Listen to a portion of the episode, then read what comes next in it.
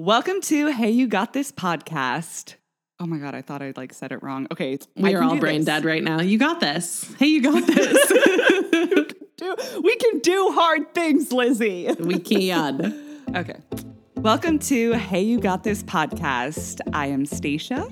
And I'm Lizzie, and we are your hosts in all things wellness, weirdness, and today we are going to be talking about veganism. Yeah, and I'm really looking forward to diving deep into this topic with Lizzie, who is quite an expert on this after, 7 years of veganism? Yeah, it was just shy of 7 years. So I feel like I'm an expert. I feel like there's a lot of people who are vegan for 2 months. I think that's pretty common. And then they're like, I'm an expert. And I'm like, guys, I basically have a PhD in being vegan. So.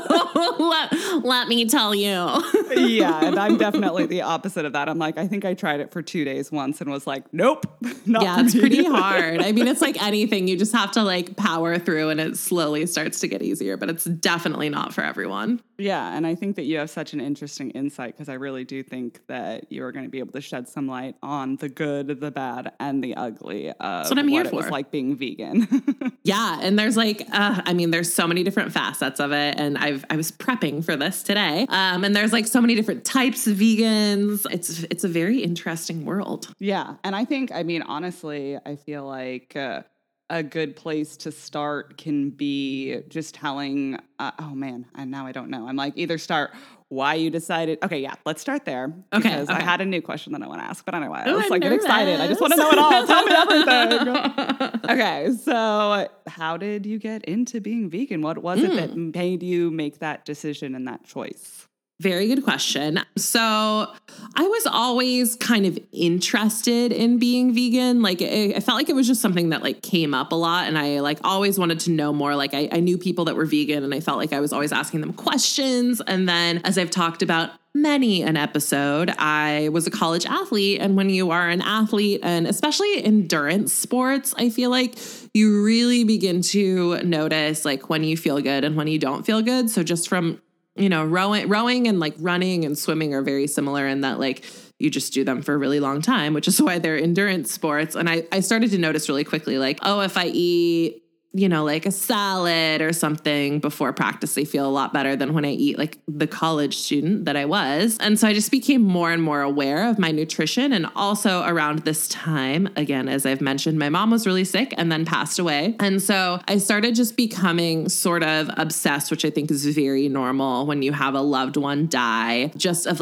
preventative measures that I could be taking. And so I kept coming back to veganism, just kind of kept popping up in all these anti-cancer, anti-inflammatory diets. And then I think the kicker with all of this is when I was thinking about really wanting to be vegan, I also just happened to be in a food ethics class at Gonzaga. Dun, dun, dun, dun. And if you're on the fence about being vegan and then you have to watch slaughterhouse documentaries every day in class, it will for sure propel you to be vegan. So it was kind of just the perfect storm. And I'd been thinking about it for a really long time. So would you say it was a combination of ethical as well as totally health reasons at that point? That's a good question. It definitely was health related for me. And I also think as somebody with a history of eating disorders, it's very comfortable to have food rules, but I was doing it more from a place of this is really healthy and it's really good for you. So it definitely started just from the health perspective. I wasn't a huge animal person at that time, but then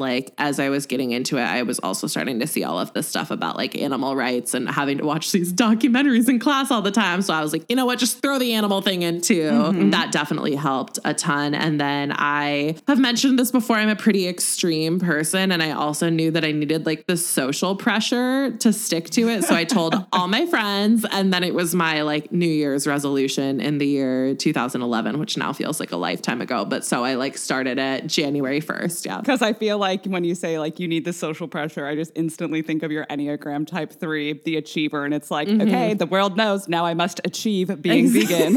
Exactly. Yeah. So I definitely felt I had something to prove. And also, when my friends heard, especially in college, that I was going vegan, everyone was you're not going to be able to do this. And so I felt I just was screw you, I am going to do it. So it was all of these different things. Yeah, all of these different things tied together. And I know, Stacia, I've told you this story, but I'll never forget, like, January 1st, 2011, I was like 1:30 in the morning. I was super drunk because I was a 20-year-old college student. And my friends and I were at Pita Pit. And I just remember being like, fuck, I am supposed to be vegan now. It's like January 1st. And just like being drunk, trying to figure out what to order at Pita Pit and all of that. It just was like such a shit show. So yay, Pita Pit. That was like what fed me in college. Oh my God, same. I remember there was one so close to my dorm freshman year. And I was just like, why has no one ever told me about this before? This is the best place ever. But then it's funny because I can't remember the last time I had Pita Pit. No, it was in college. Like, yeah, it's like a rule. Just fuels college kids. And yeah, you like don't. But I feel like it's like kind of healthy too. Like you're like, oh, I'm like eating really healthy. I don't know. I love you, Pita Pit. Sponsor us. We miss you. Which, speaking of food, then something I'm curious about was, what did like a typical day of eating look like for you? And I know it kind of switched. Sometimes you were more extreme than others, but yeah, just kind of walk us through what that looked like. Yeah. So when I started being vegan, I was really lucky because I was in college and I had a meal plan. So I didn't have to like buy groceries, which I think was really helpful because I had, you know, it made it a lot easier as there was just like this array of food available to me. So I would have, I remember for lunch, I would have like a giant salad with just like a ton of tofu. Like the salad bar at my college, which I feel like every college does, just had like chunks of like raw tofu. Yep. And I would just eat that like there was no tomorrow, with a bunch of veggies. And for breakfast, I think I would have like a bunch of peanut butter and like some vegan protein powder or like a vegan protein bar. I was getting up again like super, super early. So it was always just sort of like eat whatever is convenient. And then our meal plan or our dining hall did have like, I remember they always had like one vegan option for dinner. So it might be like a black bean burger or like quinoa or something. You know, I started to get really into that. But that was kind of how it started. I remember just eating so much hummus, and like I still do, but I just remember like I went hard on the hummus. I have a friend who's a vegetarian, and I'm pretty sure the only thing she eats is hummus. Yeah, I mean, it's like I still love hummus, like it's so good, but I just remember, especially in college, just getting like gobs and gobs of it and putting it on everything because I didn't know a ton about nutrition, but I knew that it was like good for me, whatever that means. So yeah, I ate a lot of hummus. And then I remember like my senior year when I didn't live on campus, just having so much pasta, which like pasta, vegan cream cheese, which is just like chemicals, and like marinara sauce. That was my like go-to meal. And then there was a point too, though, where you were not having olive oil and you were eating raw food. Yeah. There was a time where you got a little bit more extreme with what you were eating. Yeah. So that was a couple years later. So in college, you know, I was just like really figuring out like how to be vegan and what I could eat and also what I could afford. So it was a lot of like really, really simple meals. And then a couple years after, you know, I was living by myself. I was working at Amazon, so I was making like pretty good money. I worked right next to a Whole Foods, which is just like dangerous for anybody, but especially when you're vegan, you're like, oh, I can eat all of the things. And so here's where like veganism took a turn for me, is I was really into the yoga space at this time and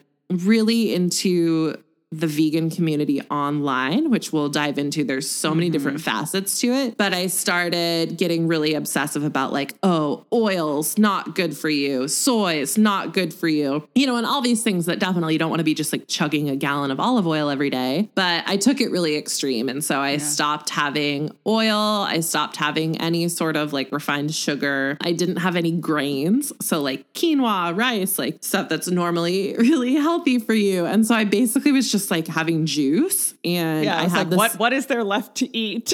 I know, when I think about it now, I'm like, girl, what were you eating? I would have juice. I would have a smoothie. I remember that I had like raw vegan protein powder that tasted just like dirty chalk, but I would like put it in a, it tasted so gross, but I would like put it in a smoothie with like chia seeds and like fruit. So, you know, some things of it were really healthy. And then I would have a bunch of kale for lunch with like this really lame dressing that I would make that had like no oil or anything. I ate still a lot of hummus. I would like make my own hummus. Yeah. And I got really intense. I definitely got really into like the raw vegan lifestyle, which means you don't eat anything that's been cooked, and then you don't have anything that's like basically been altered at all. So it was a lot of chopped veggies with an avocado on top, veggies with like raw nuts, or like you can make like nut cheese, which is a gross name dirty. For food. I know, Dan, my husband would always be like, nut cheese, God, huh? It sounds so gross. But yeah, it definitely got really extreme, and it wasn't, you know, I can reflect back now. That part was not coming from a place of health. It was coming from, I was so stressed out in my job at Amazon. I hadn't started seeing like a psychiatrist or a therapist at all. I wasn't taking antidepressants. And so I absolutely was using it as a coping mechanism for all of the stress and depression that I had in my life. Not that there's anything wrong with juicing, but if you're like juicing to not feel your problems, maybe you should look at that. So yeah, it's not just alcohol that you can do that with. You can do that with juice too. Yeah, guys, it's so cool. You can use anything in an unhealthy way. It's just awesome. But yeah, I definitely started getting just like so extreme, and it wasn't coming from a place of health. It was just coming from like, I was really stressed out and I wanted to control things. And then on Instagram, as Stacia and I know, there are these very intense health communities, and I sort of like accidentally fell into the raw vegan Instagram community that's just like so hardcore, and it just kind of spiraled from there. Yeah. And do you feel like when you were more extreme, like when you were doing more of the raw, like, were you feeling better? Because I know in the beginning you had a lot of positive and awesome things from making that choice, and you were feeling really good about it. But absolutely, I'm just curious if there was a point where it became not energizing and more of like a drag, exhausting. Yeah, I remember the first couple days that I was like fully raw vegan, feeling honestly really great. Like I would wake up before my alarm clock, which as a sleepy girl was like pretty crazy for me. I didn't have any bloating. I didn't have any brain fog. Like there are a lot of things that like our traditional standard American diet, which the acronym is SAD, which I think is really funny. The SAD diet, like, you know, it's not great for your headspace. And so I did feel really good, but then it just started being, when you are a raw vegan, you have to eat so much all the time to get enough calories. Like think about just how much kale you would have to eat like the same amount of calories in like a sandwich. Like it's insane. And that part got really exhausting. And I started to feel really tired. I remember at this time also, I was like biking to and from work, and it was really hot out. So I just started to feel like a zombie all the time. And really like the most exhausting part was the social aspect. Like I had to plan everything. Like what I ate before, where we were going. I would like look at the menu. And that part of it is just like, that's no way to live. If you have like celiac disease or like a legitimate medical condition where you have to do that, great. But if it's self-imposed, it's just, it gets so ridiculous. And it was just that's like so much so energy exhausting. Has to go into that. And you only have a limited amount of energy. So when you're spending it obsessing about what to eat, when to eat, and where to eat, and knowing that your options are limited, that would be extremely exhausting. Yeah, it was exhausting. And I definitely like, it was my whole identity. Like my identity was like, I'm Lizzie, I am vegan, and I do yoga all the time. And like, you know, when you're raw vegan, like you look great. Like my abs were visible. I had like no inflammation, no like bloating anywhere, but I also felt like garbage. So emotionally. Yeah. So like how great is that for you? So would you say,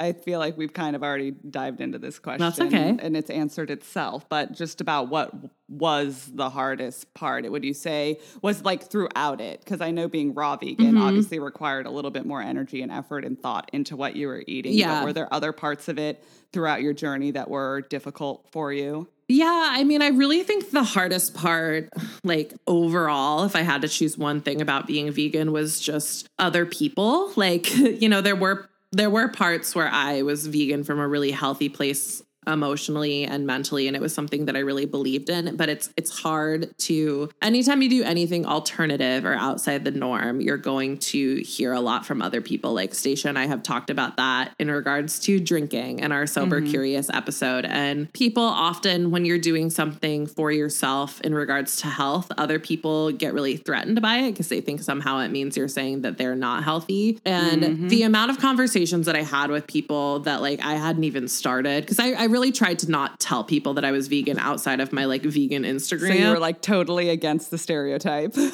Yeah, I really tried to be, like, I knew that was a stereotype, and I really tried to be, like, I'm going to be the vegan that doesn't do that. But, like, that was honestly the most exhausting part. Like, I remember I was at a wedding, and there was a guy who was a dairy farmer, and he, like, found out that I was vegan and just, I wouldn't say he berated. Yeah, he took it really personally. I wouldn't say he berated me, but he just, like, peppered me with questions. And I remember being at, like, a party at my in-laws' house, and there was a guy there who just, like, would not shut up about, like, are you getting enough protein? And there's like a meme that's just circles around, and it can be related to all of these different things. But it was like, the second you're vegan, everybody has like a degree in nutrition. And that was the hardest part, is all of these people being like, are you healthy? And me being like, dude, you just are like slamming hamburgers all the time. Like, who are you to tell me, you know, and that's what I'm eating? That's such a good point. I feel like people, the second somebody does something that's against the norm, it's, oh my gosh, I have permission now to judge all of your choices. And it's like, I'm not sitting here judging your choices. Like, you want me to sit here and be like, oh, you're really going to eat that meat? Do you know what had to happen for you to eat that meat? Exactly. Well, and I think you and I, Stacia, like, deal with this a lot because, you know, sometimes, I mean, not that I've been in a social setting for months, but back pre-quarantine, if I would be somewhere and someone would offer me a drink and I'd be like, oh, no, thanks, I don't drink. People would be like, well, I don't have a drinking problem. And I'd be like, I literally never said you did. I just like don't personally prefer to drink right now just for like how it makes me feel. Like, I prefer it without it. But it was very interesting. Like, and now I also think I'm older, and Stacia and I have done a lot more like mindfulness work. We're so we're wise AF. I basically have reached nirvana. Like, I basically am enlightened. So namaste. No, but like, I definitely can understand like what other people were doing a lot more from like their headspace now. But it was like, that part is so exhausting, and it's, well, to be able to have to defend your choices constantly. Like, yeah, all the time. And if I was like constantly bringing it up, I would be like, yeah, you know, I like did this to myself. But it was just like, I would be places and people would be like, so Stacia told me you're vegan. And I would just be like, here we comes. Go again. Yeah. And there's so many facets of the vegan, you know, of veganism and the vegan community that it's just hard to, you know, when I think when you do anything alternative, you start to be seen sort of as like a spokesperson for that community. And I felt like I had this pressure as like a 23-year-old to be like a spokesperson for all people that were vegan. And I like didn't want to be. I just wanted to like enjoy being vegan myself. And that part was really hard, is to always have to be like explaining, or someone would be like, well, my friend's a vegan and like she just eats 20 bananas a day. And I would be like, okay, like I don't do that. So I don't know what to tell you. It was really exhausting. Well, I think you make a good point, because I think it's this weird phenomenon, like human beings love labels. Yes. And so to be able to label you as a vegan, then we can make it easier for ourselves to understand you and put you into this category of, oh, vegans do this, this, and this. And then it's always going to be limited to our experience with that 100%. Category. So if you only know vegans that only eat bananas, you're going to be like, oh, I heard, like, is that what you do? And yeah, it's like, are you a banana addict?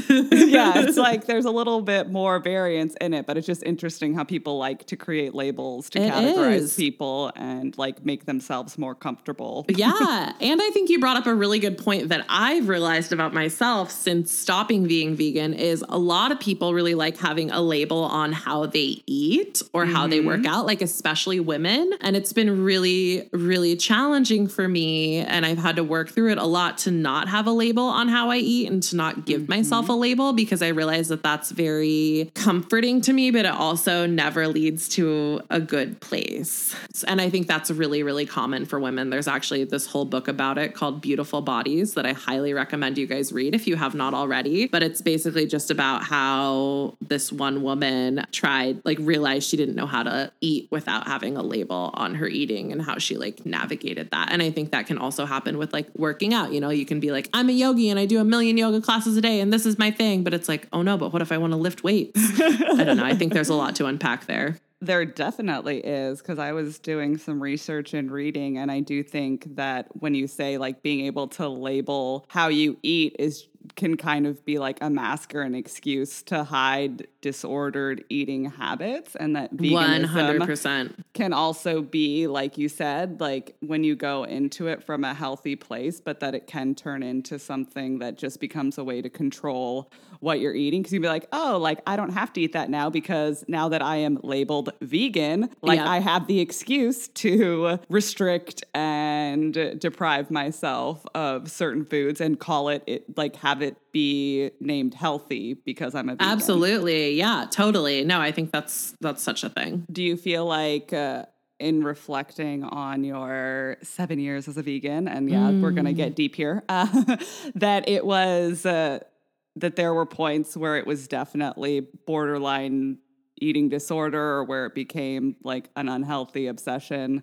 Yes. Yeah, absolutely. I mean, I think even if you look back at like me starting being vegan, I started being vegan a couple months after my mom died, and I poured everything I had, like all of my energy, all of my extra energy into like learning about being vegan, learning about food. And I think that was absolutely a coping mechanism. And I don't think that it was all bad because I learned a lot of really good information. But now I look back and I can see times where I was like, for example, when I went raw vegan, I hated my job. I was so stressed out. I worked 80 hours a week. I would cry at work. And my whole team did. It wasn't just me. Like everybody was so stressed. And so the way that I dealt with it, rather than like talking about my feelings, was I became raw vegan. And I can also look at other times when I was vegan where I would be really stressed out about something or going through something really hard, and I would be like, okay, well, I'm going to be vegan and not eat gluten for the month, or I'm going to be vegan and not have alcohol. And it was never coming from like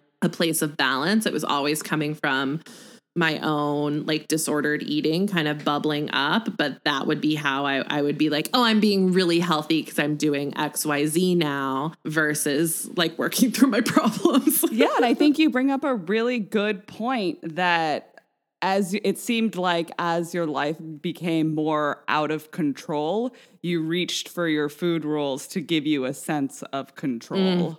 That's such a good point. Yeah, no, I absolutely did. Like I got so intense about it. And it's so funny because at the time I really didn't realize what I was doing. I didn't realize that it was like disordered-y. And I also think, it would be easy to listen to this podcast and hear me talking about all of those things and assume that I was like very, very thin while all of this was happening. And I was like very much had a normal body. Even when I was raw vegan, I was like pretty lean, but I wasn't necessarily really underweight. So it didn't really present itself as, I think often when people hear about disordered eating or an eating disorder, they think of someone being very underweight or having a very rapid weight loss. And the way I've seen my own disordered eating show up is like, I might not lose a ton of weight, but I know that I have like a lot of crazy restrictions on my food. And so, I think that's important to point out too, is I was doing all of this stuff and I didn't necessarily look a ton different. Yeah, I think that's such a good point that you can't just, first of all, PSA, there is no reason to assume anything about anybody's health based on what they look like. Yup. True. We live in a society where it's like, thin equals healthy. Yeah. And the only way you would have an eating disorder is if you look emaciated and underfed, and it's actually a much deeper issue than that. And I think you made a really good point in a previous episode that you introduced a term to me that I had never heard of, because I was like, oh, I've never had an eating disorder. Like I tried to be anorexic. I tried those things. And then you're like, oh yeah, this thing called orthorexia. And I was like, wait, hold up. Like, okay, I feel called out now. And so I think that things like veganism can often be a form of orthorexia, whereas I'm probably going to butcher the definition of it, so maybe you can help me out. But like, what do you define orthorexia is? So orthorexia is an obsession with healthy eating, which I feel like most women, and men, I'm sure, but like our stationized thing is like wellness for women, have probably had at some point or seen themselves going down that road. And it's kind of like, there's a really great article I'll try to find to link in the show notes, but it's basically like when orthorexia first was like announced to the public, because it's a pretty new term, and it was just this doctor was seeing all of these people who weren't anorexic, weren't bulimic, but were like so obsessed with like good foods and bad foods. Mm-hmm. And everybody's orthorexia presents in really different ways. Like everybody has like different foods that they see as good or bad. Or some people it'll be like, I only eat these foods at these times. But yeah, orthorexia is a very real thing. And I remember being like in the middle of my veganism in one of those weird phases where I like wasn't eating all of these different things. And I knew that orthorexia existed, but I like saw an article about it. And I just remember being like,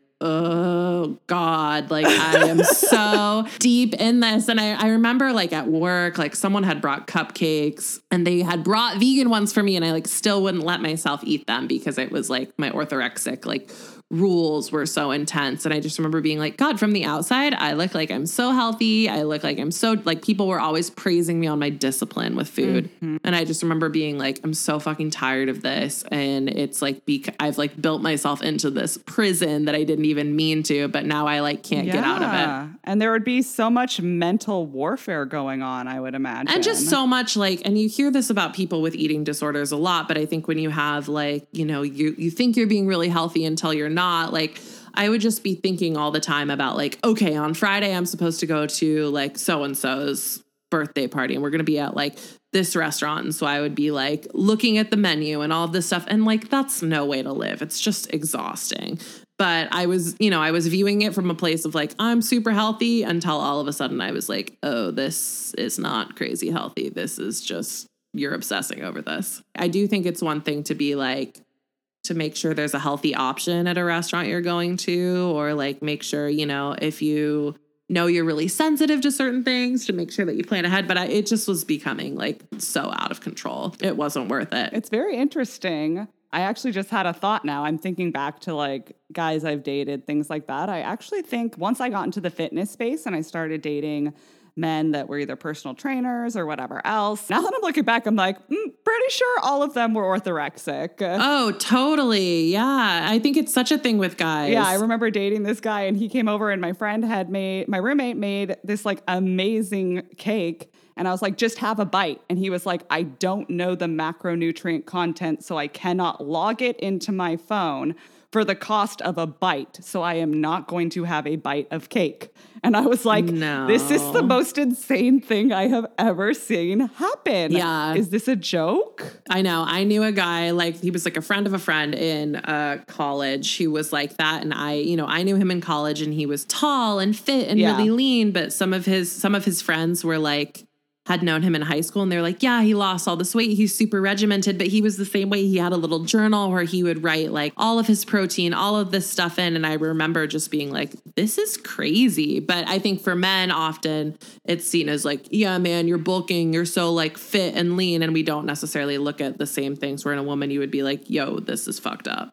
And I also even think like with my most recent relationship, like he definitely had so many food rules that I just like didn't understand and couldn't prescribe to. He was like, oh, I had ice cream yesterday, so I can't have ice cream today. And I'm like, but why? Like, I don't understand. Like you could have it yesterday, but not today. And I mean, I think it's really, I hope to in the future that orthorexia gets a little bit more attention and recognition as an eating disorder, because I think that so many people are susceptible to that. And without even knowing like, oh, this is problematic. Like, right. Yeah. And I think especially, for men in the fitness space. Well, I think people in the fitness space, I don't want to generalize, but I think, you know, for them, it's seen as like, you're so regimented. This is so amazing. You're so disciplined. Everyone should just be like you, when in reality, like they probably aren't having the greatest time with it. There is no way they kept me. Like, I'm sorry. Like I feel like this was why I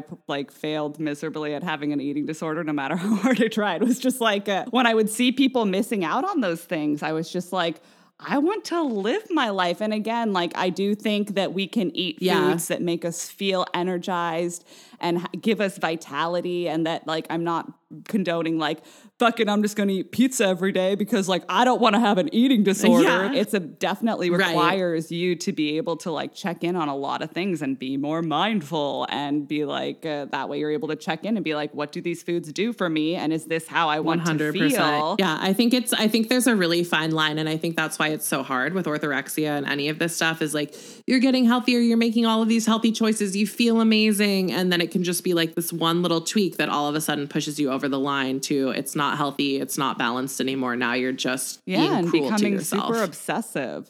Yeah, and I definitely am like a very obsessive person. And I think the older I get, the better I get at recognizing that. But yeah, it's so, I mean, it's even with like fitness, even with yoga or like meditation, like I can get in these spots where I'm like, I need to do this every day. Like I need to meditate every day. And it's like, that's not the point. Like, calm the fuck down. That is very funny because my sister, she's like, yeah, I did the thing. I meditated every day. And like every time I showed up and I was just like, fuck this. And I was like, that sounds like a great reason to stop and meditate. I hate meditating. Yeah, totally. That's so funny. And I would love, actually, I'm very curious too, because I feel like this is a big part of the vegan community, to bring it back to veganism, is the amount of like judgment within the community and what you had to face being a part of that community. Yeah. It's really interesting because I feel like with a lot of diets, it's like pretty black and white, or a lot of lifestyle changes. Whereas with veganism, there's all of these different facets. So there's people who are vegan just for health and like what that type of diet does for your body. There's people who do it like just for the environment. Like they're very, you know, cows produce a lot of gas and things that like aren't great for the environment. And so there's a lot of people who are vegan for that reason. And then there's a lot of people who are vegan for the animals, like animal rights. Like they don't necessarily care about the health aspect. They just, you know, are for animal rights. And then there's people who are a combination of a couple of those or, you know, none of those. And so it's hard because even within the vegan community, there are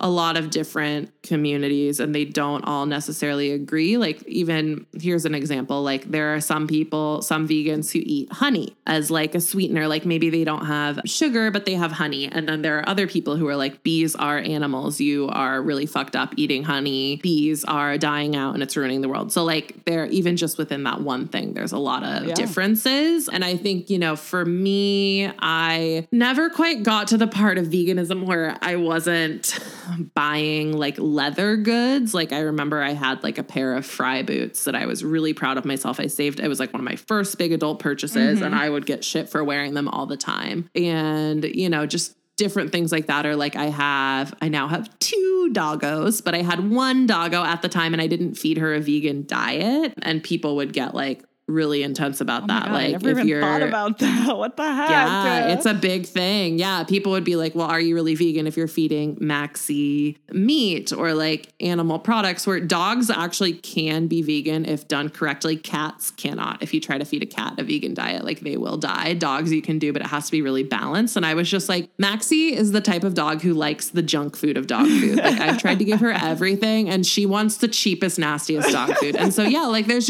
different things like that were really hard. Or like, you know, there's raw vegans who think it's just terrible if you eat like cooked vegan food or vegan food that's like chemicals. There are vegans who are like, we are vegan for this reason, like food substitutes, like we don't eat hot dogs. So like, why would you eat a substitute of a hot dog that's vegan? Like there's a lot of purists in the vegan community. A lot of judgmental people. No, I mean, people in general are judgmental. And I think that this is a good lesson in being like checking yourself before you start to judge someone else, because it really does not serve any greater purpose. It doesn't serve anybody.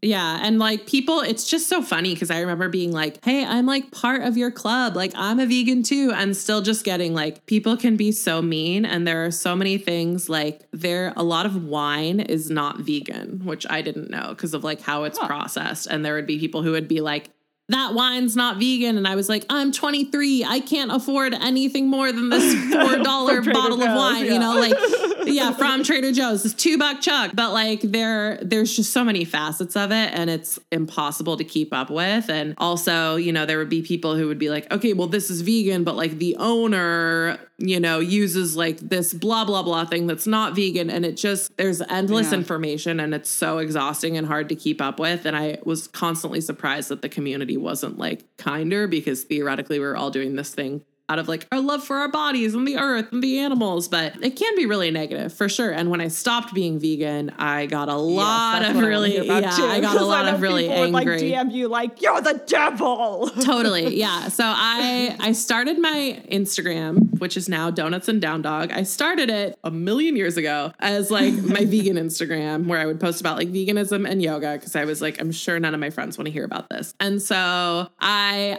was trying to be like the opposite of a vegan stereotype, as Stacia mentioned. So I was like, I'll create this separate account. I didn't tell my friends about it for a really long time, just to post about like veganism and yoga. And so I had a lot of people who for years followed me because I was like vegan and I would talk about veganism. And then I stopped being vegan, which I'll get into like that whole story. And I didn't really say anything on my Instagram, but like I would slowly maybe post, like I remember one time I posted like a salad and it had a poached egg on it. And this woman commented and was like, what the fuck is wrong with you? Are you putting like chicken periods on your salad? Oh like, God. And I was like, okay, ma'am. Whoa. Like it was a very aggressive comment. And I was like, yeah, it is a real egg. Like I'm still mostly plant-based, but like have started incorporating animal products in. And she was just like berating me. And it was, I don't need to go into everything she said, but I ended up blocking her because it was just crazy. Wow. And I got a lot of comments from people who were like, messages specifically, because they were more private. People were like, I'm so disappointed. Like, this is the whole reason I followed you. You were such an example to me. And like, I feel like you failed me, or like, you know, I will no longer be following you. And my Instagram and my blog is like a huge part of my income. So I definitely had like should I just like continue being vegan so I can keep making money? Like, this is bananas. But yeah, I had a lot of people who were like from the vegan community who were pretty nasty about me switching. And then a lot of people who weren't vegan who were just like, yeah, finally, I told you you wouldn't be able to do it. And I was like, I did this for 7 years. Like, show me something you've done for 7 years, you know? And a lot of people who were like, yeah, I knew you wouldn't make it. And I hated when you were vegan, and very honest stuff coming out that I was like, I maybe don't need to know that you have felt like this for the last 7 years. None of your business is just as much as your thoughts are none of my business about this. So keep it to yourself. Exactly. So it was very interesting to make that switch. And I really tried to just not tell people. Like, you know, if I went to any gathering, I would always bring like a vegan thing, so it wouldn't be a big deal for people. And I started just like not bringing vegan stuff, and people would be like, wait, what is this? And I'd be like, oh yeah, I'm not vegan anymore. And it would always turn into a thing. So it was very interesting. That is super interesting. And I also think you made a very good point, because I think there's also this like dark side of the community, because there's a bunch of people that went vegan and now all of a sudden they have that facade to keep up, but they're honestly not vegan anymore, because they felt the same pressure as you did. And so they're like, shit, I can't, like, this is what I base my living off of, so I have to pretend. And that's a really big thing, like, which is just another PSA. Don't believe everything you see on the internet. So true. I know there's an Instagram / YouTuber. Her name is Rawvana, like raw as in like a raw vegan. And then her name is like Vana. And she blogged about being raw forever. She has like a really booming YouTube channel. And a few years ago, it was after I stopped being vegan, she was like on vacation or something. And there was a photo of her and there was like non-vegan food in the background. And it was like, it just exploded everywhere. And people were like, she's been lying to us. And she was like, yeah, I actually like have slowly been stopping being vegan just because like my body feels like shit, no matter what kind of veganism I try. And so I've been incorporating all these other things. But people were like, oh, sending her hate mail. I mean, she has like hundreds of thousands, if not like 1 million followers. And people were so angry about it. And I think she definitely felt that pressure, Stacia, that you're bringing up of like, I don't like this anymore, but I just like have to keep this up because people will be so angry. Yeah. And that's so crazy that in the first place, people have so much to say about the choices that you make for your life. Like that people would be so personally offended by what food you choose to put into your body. It's pretty crazy. Yeah. And I mean, I eventually stopped being vegan for a lot of reasons, but really like the big reason was I just didn't feel very good anymore. Like I had no energy. I was really lethargic. I had a lot of brain fog and, you know, I stopped and it was still people were like, how could you? And I was like, I felt like shit. Like no matter what I did, I just had no energy. My body clearly wanted something else. Yeah. And when I finally listened to that call, it was like the lights went back on in my body. I was like,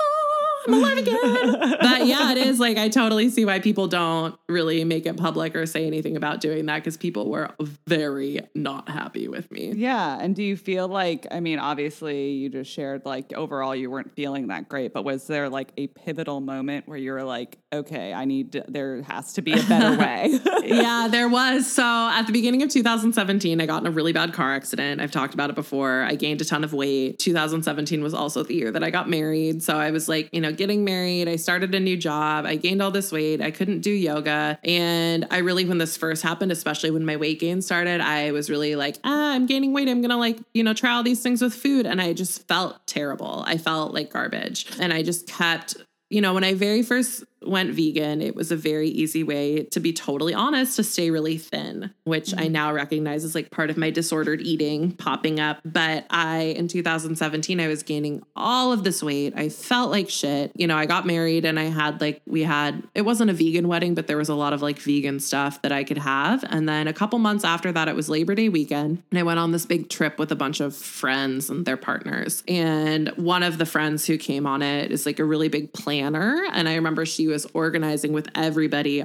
all the meals they would have every day and like who would buy what, you know, so we weren't just like eating bread for every meal or whatever. And I remember looking at all of this and I was planning all of my own food. And I had gotten married like 2 months or 3 months or whatever before. And I just had this moment where I was like, is this what my entire life is going to be like, of planning all of this extra food, watching everybody like have all these meals? I had just gotten married, even though Dan and I had been together like the whole time I was vegan. I was like, are Dan and I never going to be able to like just enjoy the same meal and go somewhere and have it be stress-free? Like even just going somewhere for a long weekend, it required so much planning and so much thought on my part. And I was like, I just don't want to do this anymore. I'm so tired. I'm so exhausted. Like my brain just doesn't want to think about this anymore. I just want to be able to like be a human. And I think if I had been feeling really vibrant and really great in my body and eating vegan, I wouldn't have made that change. But no matter what I did with food, like I didn't have any energy, and mentally I just felt like dead.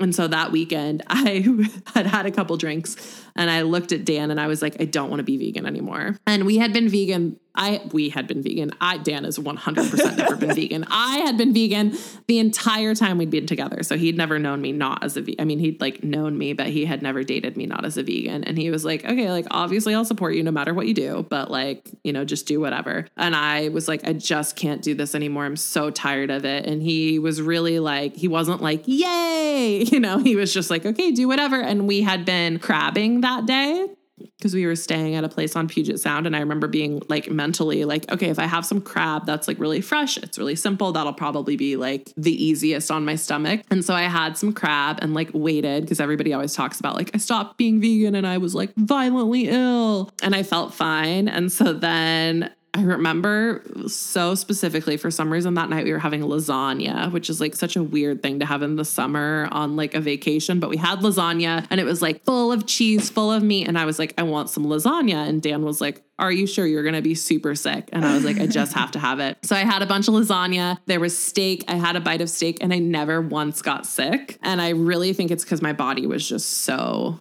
ready to stop. But it's funny, like I didn't stop being vegan and then like just go ham on a bunch of stuff. Like I definitely was like, oh, now I can like eat these things. And I tell people this all the time, I would say I'm still like 90% plant-based, which plant-based is like a gentler way to refer to like veganism, or like I mostly eat like plant-based things, but like I will allow myself to have eggs or like some meat or some cheese, and it's just a lot less restrictive. But yeah, that was how I stopped. And then I think I told like one of my best friends. Obviously everyone who was on that like trip with us found out, and it like just slowly came out. I didn't really make an announcement about it. And I was like, I'm going to try this out because maybe I'll do it for 2 weeks and then be like, I want to go back to being vegan. I don't like this. But that was 2017 and it's now 2020. So no, and I think that's a good point though, is like giving yourself permission to do something and know that no choice is going to be permanent. So even if you're like, I need to see what this is like not being absolutely vegan. And then if I decide, actually, no, maybe that was for me, like, cool. But that you have the, like, just because you always did something one way doesn't mean you can't get curious about what it is like to do something a different way. Totally. Yeah. And I just really wanted to try it out. And I remember like being like telling my husband, like, let's just not really say anything to people. And, you know, I just want to try this out. And then it just kind of stuck. And then like really slowly people found out. I never tried to be like, hey, Stacia, I need to tell you something. Cause like, you know, it was something I always really believed, like shouldn't impact other people. Yeah, my own choices you don't need to with make food. A big deal about it. Yeah, but like people figured it out eventually, and then like I would say within the last year, I finally got comfortable like writing about it and sharing about it on my blog. But I really tried to like never have it be a big deal. And it was so funny. Like the moment I started incorporating non-vegan food, like I had so much energy. I felt satiated. So that was like a problem with the last couple months of being vegan, is I felt like no matter how much or what I ate, I like never could feel full. I never felt satiated. And once I incorporated like non-vegan food into my diet, I felt satiated. I felt really energized. Like my skin cleared up. It was time for my body. And I think that's, you know, I always said I'll be vegan as long as it feels good. I never said like I'm going to be vegan forever. And I'm really glad that I said that, because my body just, I never thought it would happen. But one day my body just was like,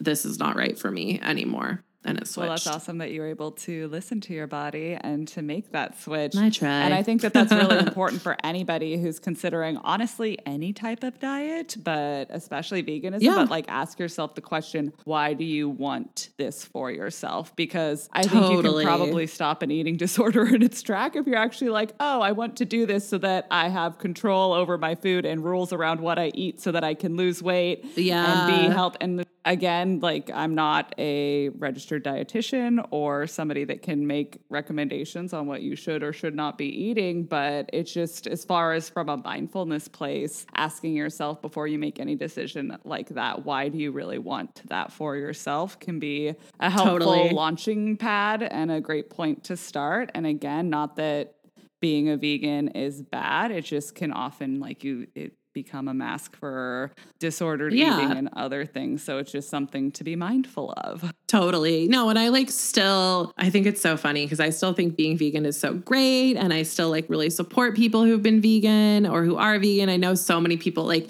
it's so funny. I became vegan in 2011 and it was pretty like alternative then. And now it's like really common for people to like try being vegan. And I get people all the time on Instagram who are like, have you ever considered being vegan? Or like, I would love to like hear your thoughts on this. And I'm like, you don't want me to go on to my life. You don't want to hear what I have to say. But I do think it's really cool when people do it, because I do think it's very important to explore your own body and your own nutrition and what makes you feel really good and what doesn't make you feel good. But it's so funny that now veganism is like Kim Kardashian's plant-based and Beyonce's plant-based. And I'm like, okay, I did this a long time ago before it was cool.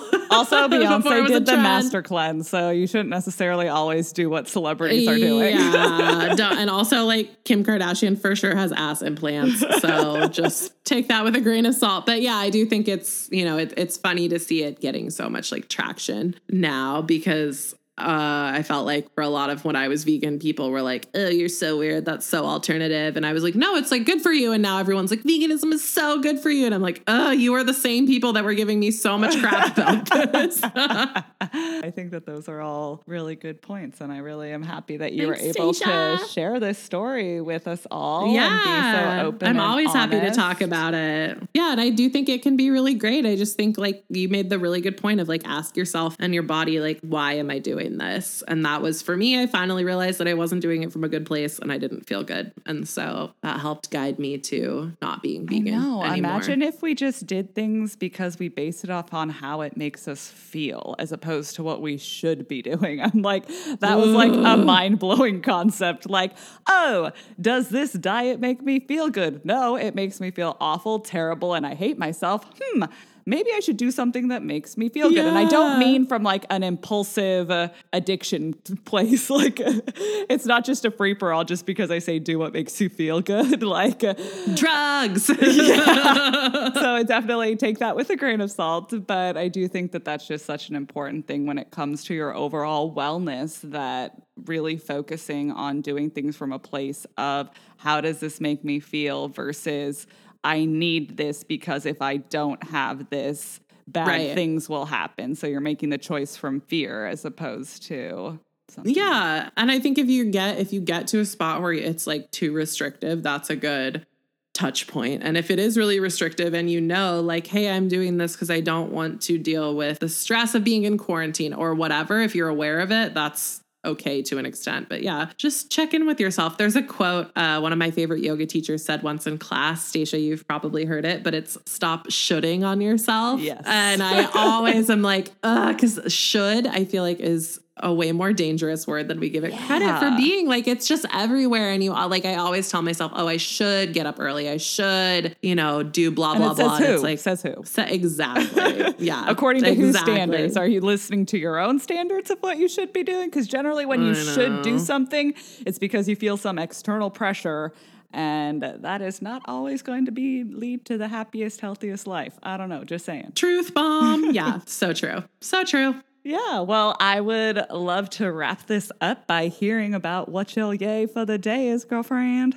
Oh, my yay for the day. Oof, let's see. Well, this is like not the most sexy. Okay, you don't need to downplay your yay. I know, okay? I knew as I was starting to say that you were going to say that exact thing. But I got a new computer, which Stacia and I were talking about earlier. I know everybody's working from home right now, so they're like all really feeling this. But when you work for yourself, you don't have like tech support, which is so hard. And so I've had this really old computer, and it's just like, I feel like every month it's been something else. And so I like saved up money and bought myself a new one, and it came, and it has made my life so much easier and less stressful. And I am just really excited about it. And now I feel like I can go to work on things from a place of ease versus a place of like, what is going to be a disaster? Pull your this hair time. Out. Yeah.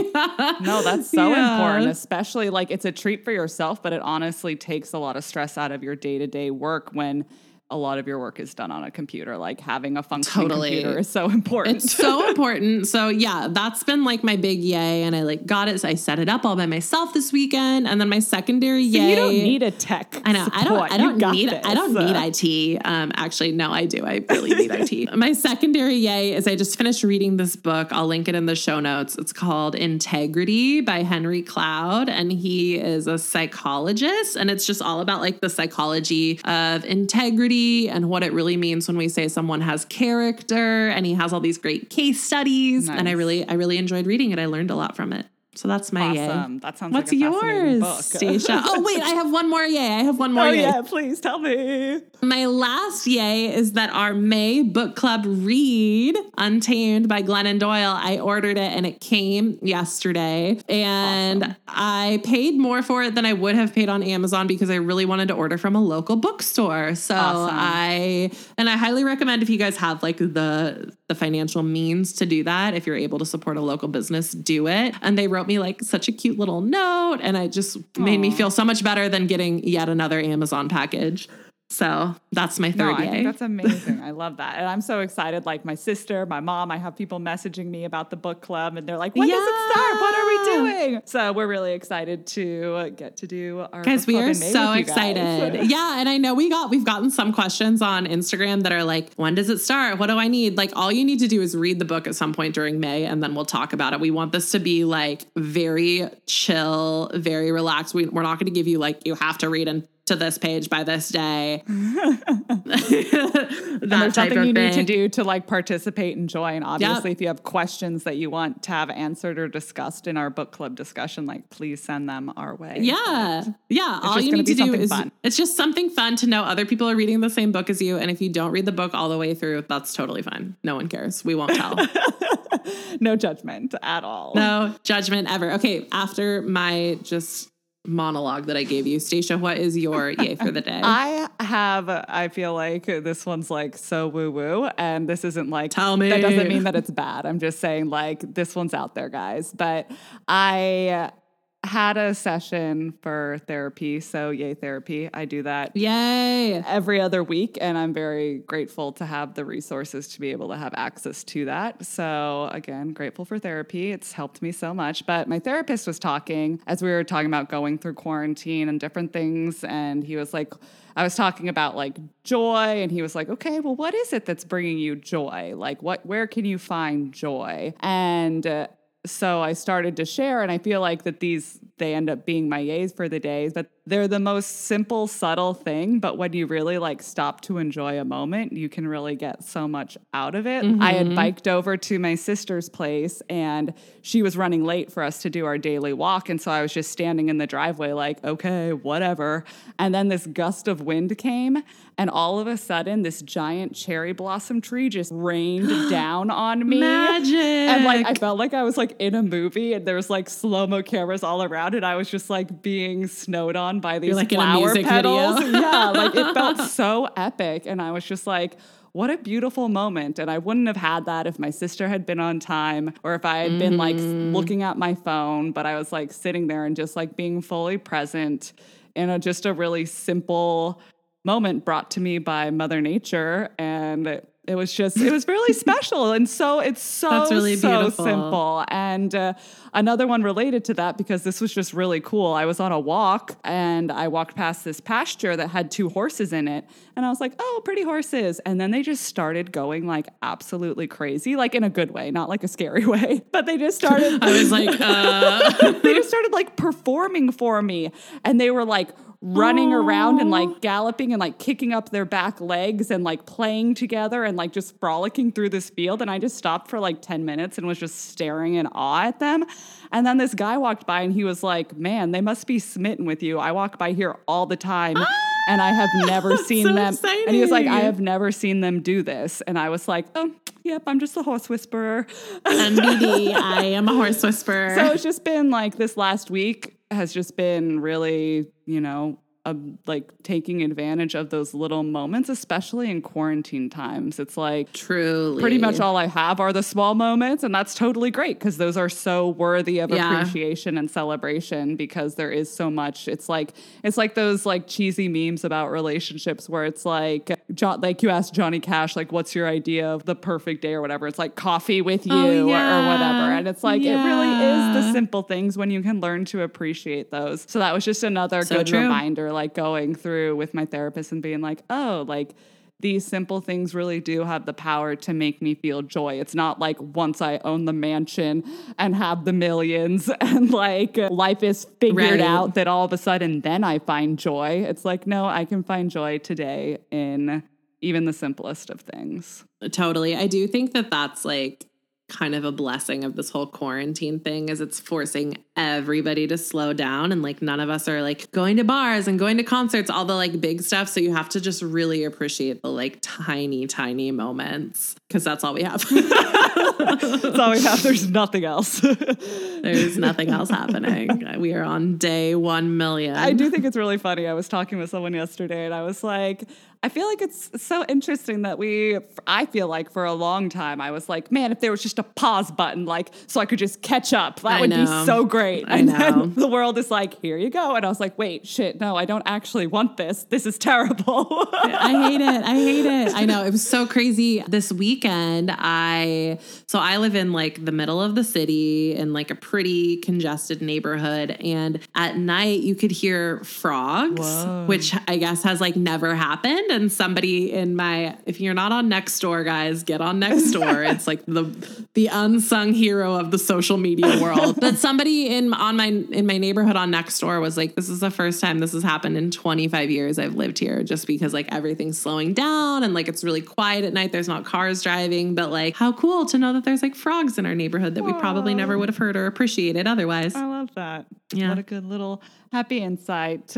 Happy insight. So our next episode, we have a mini-sode coming that I think you guys will love. But our next full-length episode, Stacia and I are going to switch a little bit. So she just interrogated me on being vegan, which I loved. It's one of my favorite things to talk about. And on our next episode, I'm going to interview Stacia and ask her some questions about codependency and what it means to be codependent. Yes. So let us know if you guys have any questions about that. I have a million questions. It's not something that I know a ton about. But yeah, we appreciate you guys listening so much. We appreciate your likes, your reviews, your subscribes. We'll give a call out to a really great review in the next episode. Stacia, do you have anything you'd like to add? Yeah, I'm excited for the episode next week because it's funny. I remember it was actually something that you said that reminded me of my journey through like discovering codependency. Like when you read something about orthorexia and you're like, okay, I'm just going to tuck that away to like, I don't want to deal with that. And like, I remember my first time going to therapy and like my therapist kept mentioning codependency and I was like, psh, whatever, like independent like, woman, don't need no man. Like I'm not codependent, and realizing I had no idea what it was. And then once I found out what it was like, oh, wow. So I think it's something that is getting talked about more. And it's something I think to some level, a lot of us struggle with without even knowing that there's like a name for it. Like a lot of times it can be really subtle and it's not necessarily something that's detrimental to your life. For me, it was pretty detrimental, but we'll get into that. So I'm excited to discuss that topic. It's something I'm very passionate about. So I look forward to getting to share my story with you all. And we appreciate you so very much for listening, for reaching out and texting us and sending us messages, letting us know like how much you're loving this. Like seriously, keep us going. So we literally a little bit of happiness every time. It's always like yeah, this brings us so much joy. So we just want to celebrate you. And also join us in May for our Yay for the Day challenge, where we'll be celebrating gratitude every single day. It's going to be lit. It's going to be May. It's going to be May. Yeah. Thank you guys. We love you. And don't forget, hey, you got this.